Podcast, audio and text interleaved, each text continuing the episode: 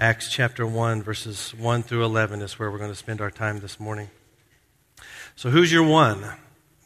I hope you've been able to identify that this week. And if you missed last Sunday, I hope you will jump in with us now in that you will ask yourself the question who's the one in my life who doesn't know Jesus, the one that God's placed on my heart to pray for and to share the gospel with. One of the resources you'll find out on that uh, table that Steve spoke about are these bookmarks. These are just really simple prayer guides, is what they are. There's a place for you to write down the name of the person you're going to be praying for.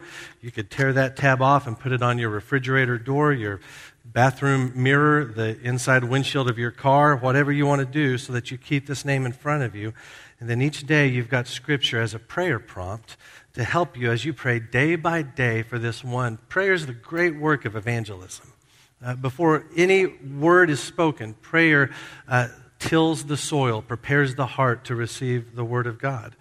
Now, something that's interesting to me, I often hear people talk about the spiritual climate of New England, and when they do, they talk about it as being really, really dark, and they're right. Uh, New England states are always ranked in the bottom of every list related to Christianity. Uh, a poll that was released earlier in the summer identified our area as the most post Christian region of the nation. What that means is, in terms of Christianity, New England is more like Europe than it is like Alabama. Uh, another poll in the past year identified our area as the most unchurched region of the nation. In fact, Massachusetts and New Hampshire routinely tie for last on that list. Uh, so, just for sake of comparison, what does it mean to be unchurched? This poll was looking at the number of evangelical churches in a given region. Uh, the town of Hingham, about 23,000 people, has two evangelical churches, too. By comparison, a town that my family and I lived in years ago, Pearl, Mississippi, comparable size to Hingham, has 20 Baptist churches. Just Baptist churches. Mississippi's a weird place, you guys. But sweet tea covers a multitude of sins. So here's the deal we, we live in this area that is post Christian, an area that is unchristian. And so it can be intimidating when we think about the glorious work of sharing our faith with other people. We know that the rocky soil outside is also represented in the hearts of people we work with and that we live around and the people that are in our families. And it's easy for Christians to get weak need, uh, to have a bit of anxiety. I mean, our challenge in this Who's Your One season is to just share our faith with one person. And that may be enough to cause great panic for some of us.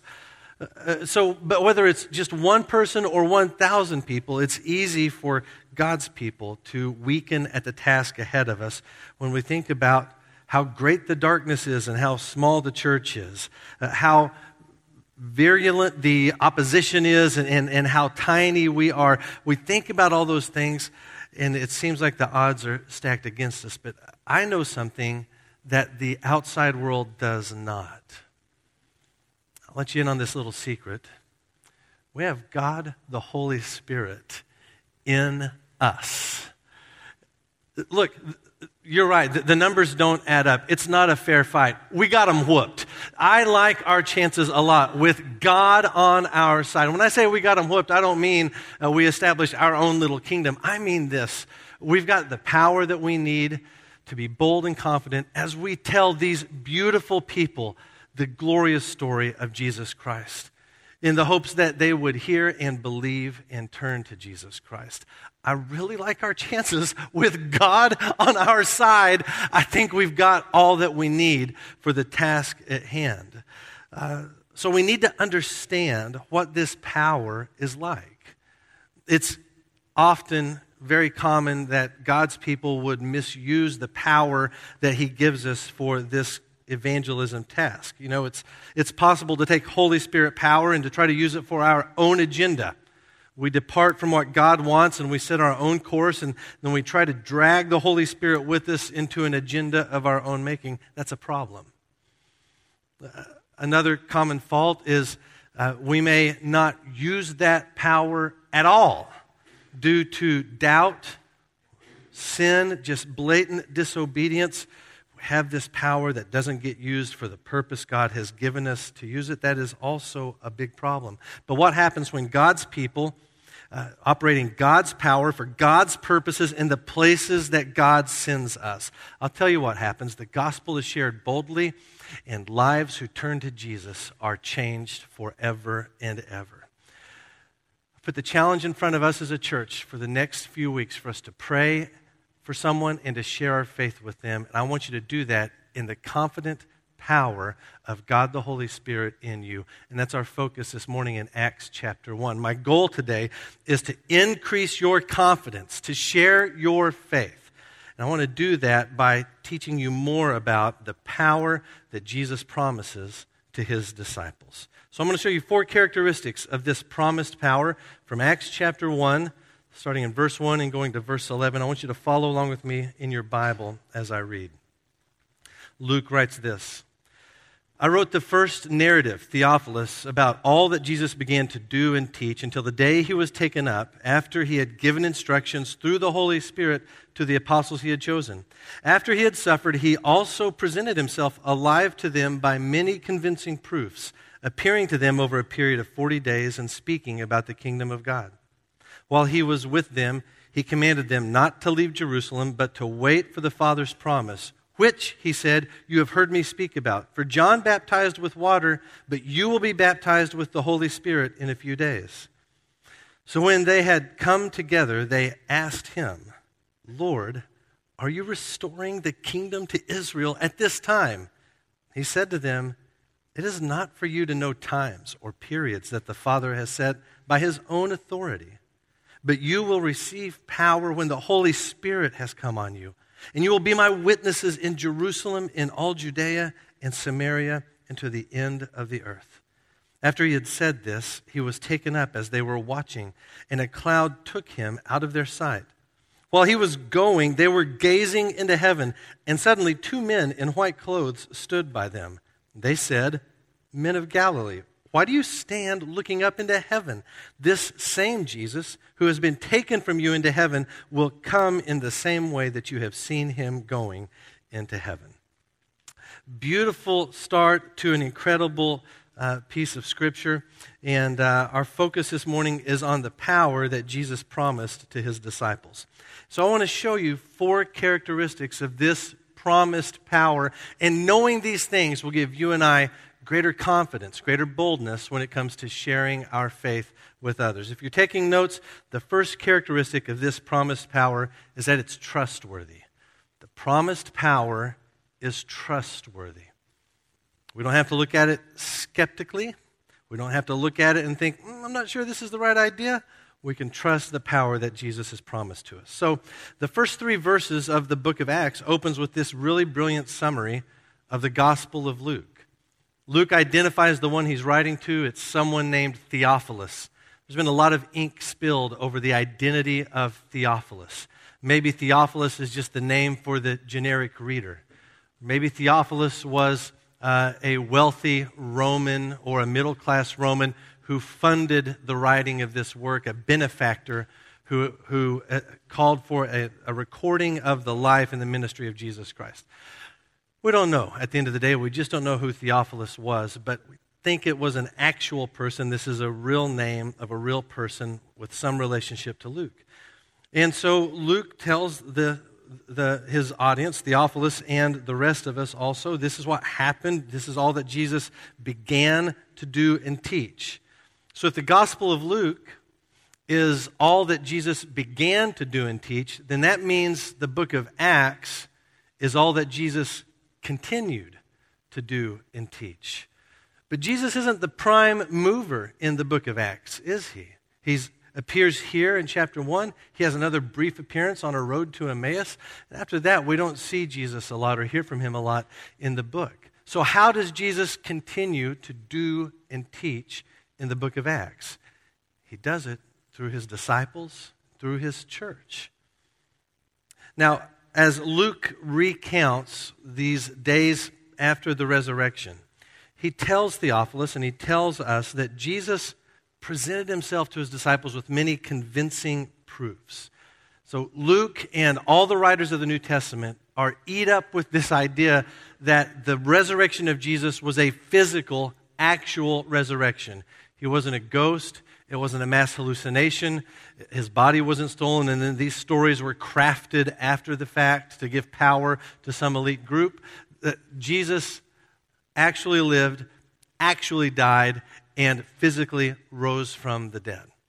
Uh, and Luke and the writers of the New Testament and all of us understand that if the resurrection is not historical fact, then all of this is pointless. It's the centerpiece to all that we believe and all that we do.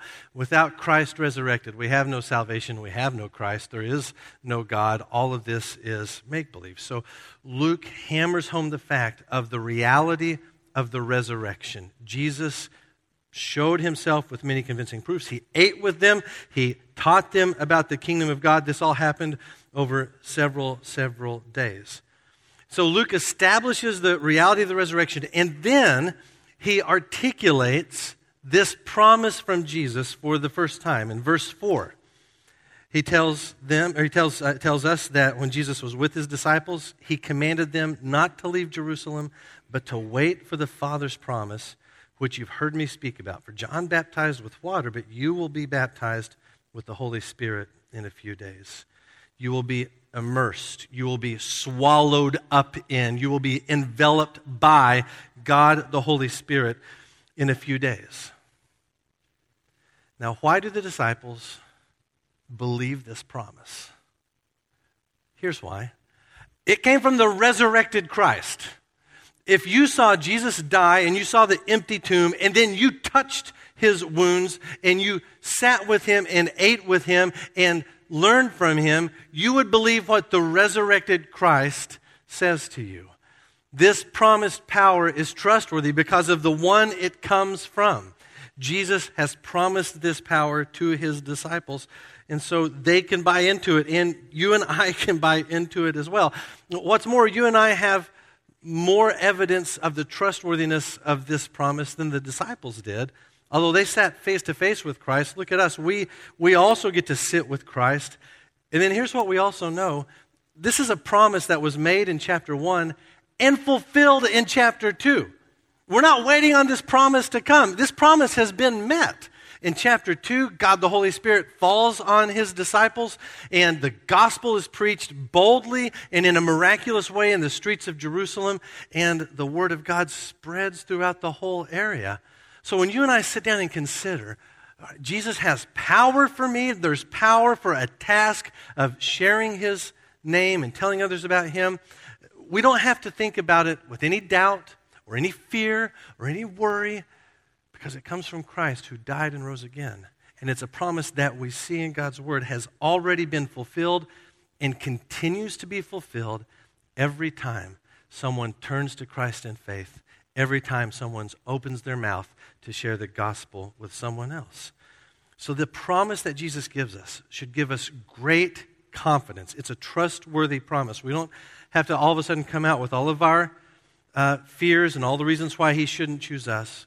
We should take this promise and run with it, run, run with it because it is a trustworthy promise. The second characteristic of this promise in Acts chapter 1 is the promised power is God's grace. What I mean by that is that this promised power, it is a gift of God's grace. This promise doesn't come to the disciples or to us because we merit it or because we've achieved it, but because our God is a gracious God. So in verse 6, uh, the disciples get with Jesus on this one particular occasion. Verses 6 through 11 are all one setting, one time. So, verse 6, they get with Jesus and they ask him a question. They say, Lord, are you restoring the kingdom to Israel at this time? Now, theologians have a highly technical label for this type of question. And that theological label is this dumb. It is a dumb question. Now, Jesus, are you going to restore the kingdom to Israel? They cannot get out of their nationalistic view of their lives. They have seen so much, and yet they still have such a narrow understanding of who Jesus is and what he's come to do. They, there's still this part in them that says, oh, the Messiah is here to raise the nation of Israel to prominence. And we're going to have power, but it's going to be a power to subdue our enemies, to put Israel on top and Rome underneath. Their question is a political question, it is a military question, it is not a covenant question. It's hard to fathom just how dense these disciples were. Remember our time in the Gospel of Mark over this past year? Just time and again, they get it wrong. They always get it wrong. It doesn't matter what they see, what they hear. There are so few glimpses of the disciples really understanding and grasping what Christ has called them to do and who he is. And here again, at this pivotal moment, this is Jesus' last moment with his disciples. They ask a dumb question, once again proving their ignorance. So uh, we are left with no possible explanation as to why Jesus continues forward with this group of disciples other than grace. It is only grace that moves the mission forward with disciples like these, and if we're being fair, disciples like these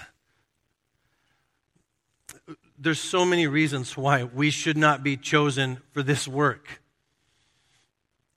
But we've got to keep in front of us the reality that the power of the Holy Spirit that comes to us to make Christ known is given to us by God's grace. That shouldn't be a surprise that the God who saves us by grace would then move us by grace. We never get beyond grace. Never. And so this is important for two types of people. It's important for those people who are so eat up with self righteousness that, like the disciples, we miss the mark of Jesus' mission. We make it about us, we make it about our power, our prestige, our position. Because we're so high on ourselves, we miss out on what Christ is doing. Those people need grace. If that's you this morning, you have grace from God to turn you from that sin and to turn you to the way of Jesus. And then there's others of us who are so low on ourselves. We try to disqualify ourselves by excuses and our brokenness. Right, we sort of kick it into Eeyore mode. I'm the worst. Jesus don't want me. I could never do it. That type of thing. And look, those brothers and sisters need to know you're held by the grace of God. All of us on our best day are still broken and very messy. On our best day. We're never beyond the reach of God's grace. We need it as often as He gives it and in the fullness that He gives it. Our God is a God of compassion and kindness. And so, whether we think too highly of ourselves or too low of ourselves, He moves us forward with promises made and promises fulfilled. It's a gift of grace to weak disciples like us. So that promise of power, it's trustworthy, it's grace. Third, that promised power fulfills God's agenda. This is the power necessary to do what God wants to do. Verse 8. Jesus says to his disciples in response to their dumb question, you will receive power when the Holy Spirit has come on you, and you will be my witnesses in Jerusalem, in all Judea and Samaria, and to the end of the earth. Verse 8 is the key verse, not just in our passage, but in the entire book of Acts. Uh, if you picked up a sermon study guide last week, uh, then you may have read in there that Acts 1 8 is the key to understanding the entire book of Acts.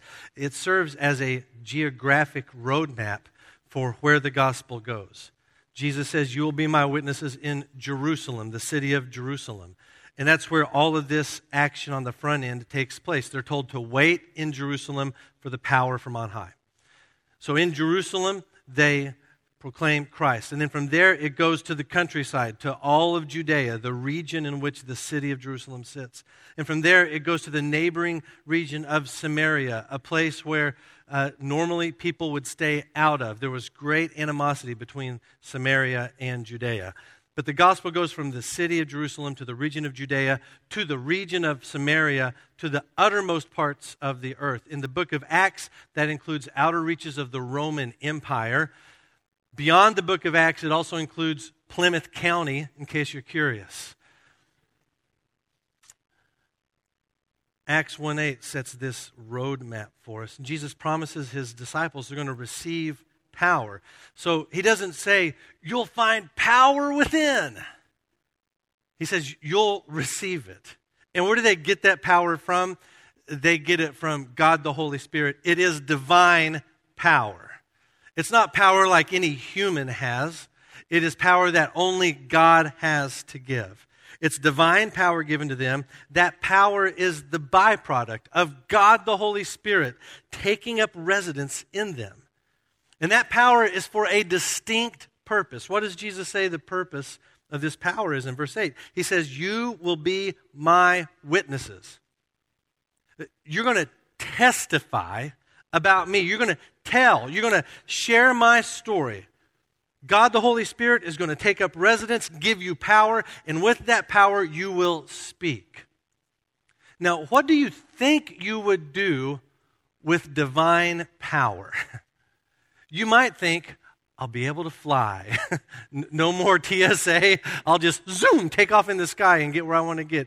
You might think, oh, I, I can see through walls or I can lift heavy objects. I can run really fast. That's the kind of divine power. We're sort of caught up in this superhero world. But I want you to don't I don't want you to miss what the divine power is used for. God the Holy Spirit in you is for this purpose, this monumental task of speaking the gospel. We need his power to get that done. So God has an agenda. And that agenda is the spread of the good news of Jesus Christ so that salvation can go far and wide.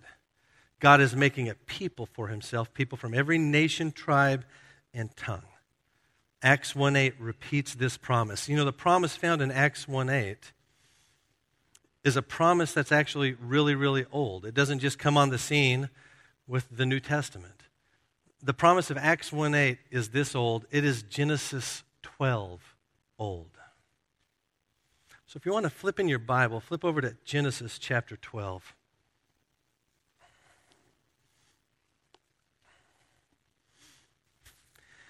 When you get to Genesis chapter 12, you're going to find a man named Abram. He's not Abraham yet, he's just Abram, the pagan. His high school diploma says Ur of the Chaldees High School. He is not a God-fearer, not a God follower. He's not a Yahweh searcher. He is a pagan man in a pagan land. And after the fall of man, after the, the sin of man that led to the flood, after the sin of man at the Tower of Babel, we get to this place in Genesis chapter 12 where God moves in unbelievable grace. And he calls out to this random pagan named Abram. And look at what he says, chapter 12, verse 1. The Lord said to Abram, Go out from your land, your relatives, and your father's house to the land that I will show you. I will make you into a great nation. I will bless you. I will make your name great, and you will be a blessing. I will bless those who bless you. I will curse anyone who treats you with contempt and all the peoples on earth will be blessed through you. And then down at verse 7, the Lord appeared to Abram and said, To your offspring I will give this land. This word from the Lord to Abram actually has four promises in it. I want to show you the four promises right here on the screen, the quad promise of Genesis chapter 12. God promises a people. I'll make you into a great nation. It's laughable the moment it's said because Abram's old, his wife Sarai is old and unable to have children. But God's promises stand. I'll make you into a great nation. God promises his presence, which will come in the form of protection. I'll bless those who bless you. I will curse those who curse you. God promises a purpose. All people on earth will be blessed through you. And then God promises a place. I'm going to take you to a land I will show you. And then, verse 7, I will give that land to your descendants. Four promises to Abram a people, a presence, God's presence, God's purpose in God's place. This same framework of a promise is found throughout Scripture. One notable, notable place where this similar promise is found is in Acts chapter 1, verse 8. Look at the screen with me. Here is the quad promise in Acts chapter 1, verse 8. God promises a people. Jesus says to his disciples, You are my people. You are the ones who will be baptized in the Holy Spirit. You are the ones who will receive power. You're the ones who will be my witnesses. It's you. You are my people. He promised his presence. You will receive power when the Holy Spirit comes upon you. In this instance, the presence of God manifests itself as power. He gives them a purpose. You will be my witnesses. This is the agenda, the work I'm setting you towards. And what is the place where this purpose will be fulfilled? To the ends of the earth. The work of Genesis 12 continues in Acts chapter 1. You're going to receive this power. You're going to have God, the Holy Spirit, with you. Your purpose, you're going to be my witness, and you're going to do that to the ends of the earth. How astounding is it that when we share the story of Christ, we're walking in a promise that is as old as Genesis chapter 12? Anytime you have a gospel conversation with someone, you're once again fulfilling the promise God made to Abram that all the peoples on earth will be blessed through you. And how astounding is it that God the Holy Spirit dwells in us for this work? It's supernatural power through believers that calls people to Jesus to the ends of the earth. Now, if we were to remove any one of these promises, we would have major problems. What if God has a people and they know his purpose and they know the place where they're supposed to fulfill that purpose, but they don't realize the power they have? If we think we are without power, we're not going to do the work that God has called us to do. What if God has a people and they have his power and they know his purpose, but they don't go to the place that God has sent them? Well, then we just self destruct in our own inwardness. Errors like these happen often, but remember, we serve a God of incredible grace. And he takes his haywire disciples and he patches them up and infuses us with supernatural atomic power to speak the gospel to the ends of the earth. This power fulfills God's agenda. So it's trustworthy power. It's a power that uh, fulfills God's agenda. It comes wrapped in grace to us. And the last characteristic I want to show you about the power of God is it has a shelf life. The power's purpose has a shelf life. This work is not a work that goes on into eternity it has a time when it comes to a close. So the final scene that we've read this morning in our passage is really special. Verses 9 through 11 is the ascension of Jesus into heaven. After Jesus promises the Holy Spirit, he ascends. He goes up, and then a cloud takes him out of their sight, out of the disciples' sight. The disciples are just standing there watching, eyes glued to the sky. And so would you, so would I. We would be utterly astounded if we were in this moment with Jesus and the disciples. And as if that weren't astounding enough, all of a sudden, two angels appear by their side. Now, normally, when angels appear, people panic. Universally true. But in this instance, I think the disciples are in so much awe, it doesn't even barely register that we've got angels next to us. They've just seen Jesus promise power, ascend, and boom, men of Galilee, why are you looking at the sky? These angels are, in my estimation, remarkably blunt. It makes me think they're from New England. Why are you looking at the sky? What are you doing here? You got a place to go and a thing to do. He told you to go to Jerusalem and wait for the power from on high. Don't sit here and just look at the clouds. Go. Do what he's told you to do. And so, from these angels, we learn a couple of things about the brevity of our mission, since our mission is brief, Jesus is returning one day. It means our work is urgent. We have this power to do this work. Now is the time for us to be about the purposes of God. The angels told the disciples Jesus would return one day. And I just want you to take note the disciples did not say, Oh, uh, you probably mean he'll come 2019 or later, so that doesn't really apply to us. We'll just live as if the return of Christ is a distant, distant reality beyond our lifetimes. No. God's people have always lived with one eye on the horizon and the other on the nations. We've always lived in the reality that the return of Christ could be at any moment.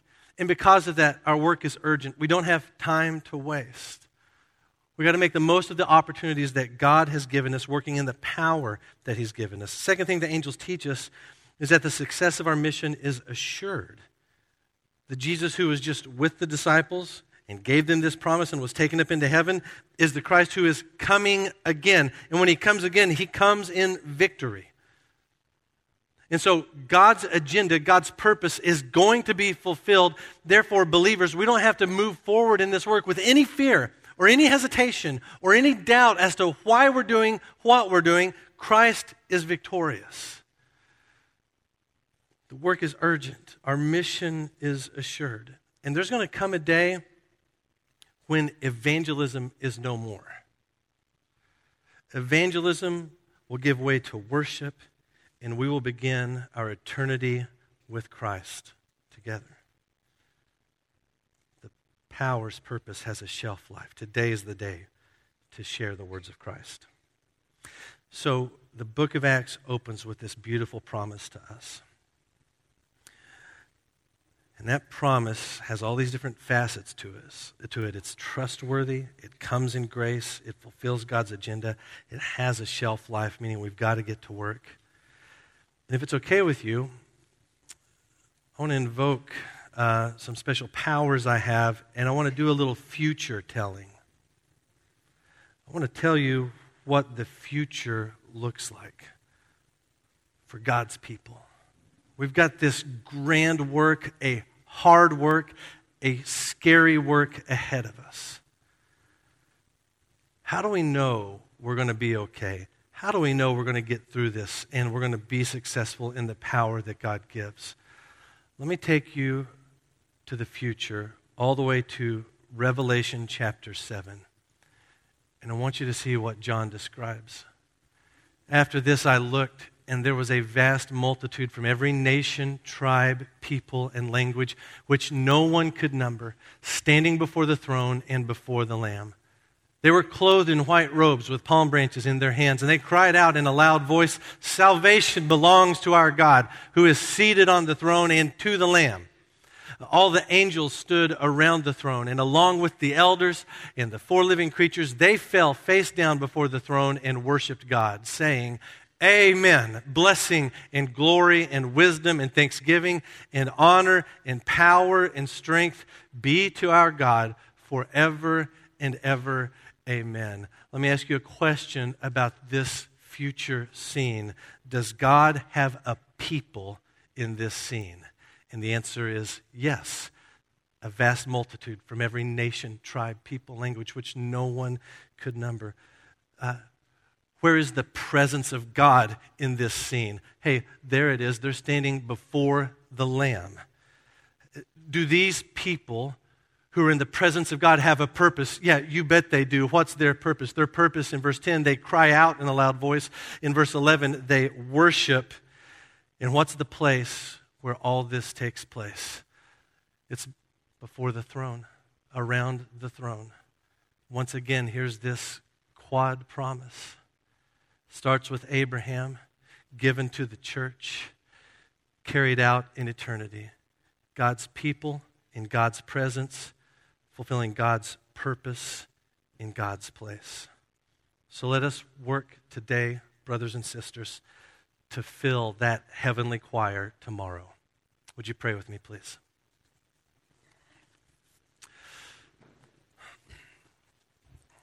Father God, we are grateful for your grace to us, the grace that saves and the grace that calls. It is hard for us to fathom this idea that God the Holy Spirit dwells in his children. It's hard for us to understand just what that power is like the power that spoke everything into creation out of nothing, the power that sustains every atom in the universe, the power that knows us by name and counts every hair on our heads, that power is in us for this beautiful purpose of evangelism. Convince us of its might. Convince us of your might. Convince us of your power in us for this task, that we would tell the story of Jesus Christ boldly, that we would tell it wide, we would tell it urgently until the day we hear the trump sound, the sky split open, and Christ returns for his bride. Use us to fill that heavenly choir, that you would be praised and glorified for all time. It's in Jesus' name we pray. Amen.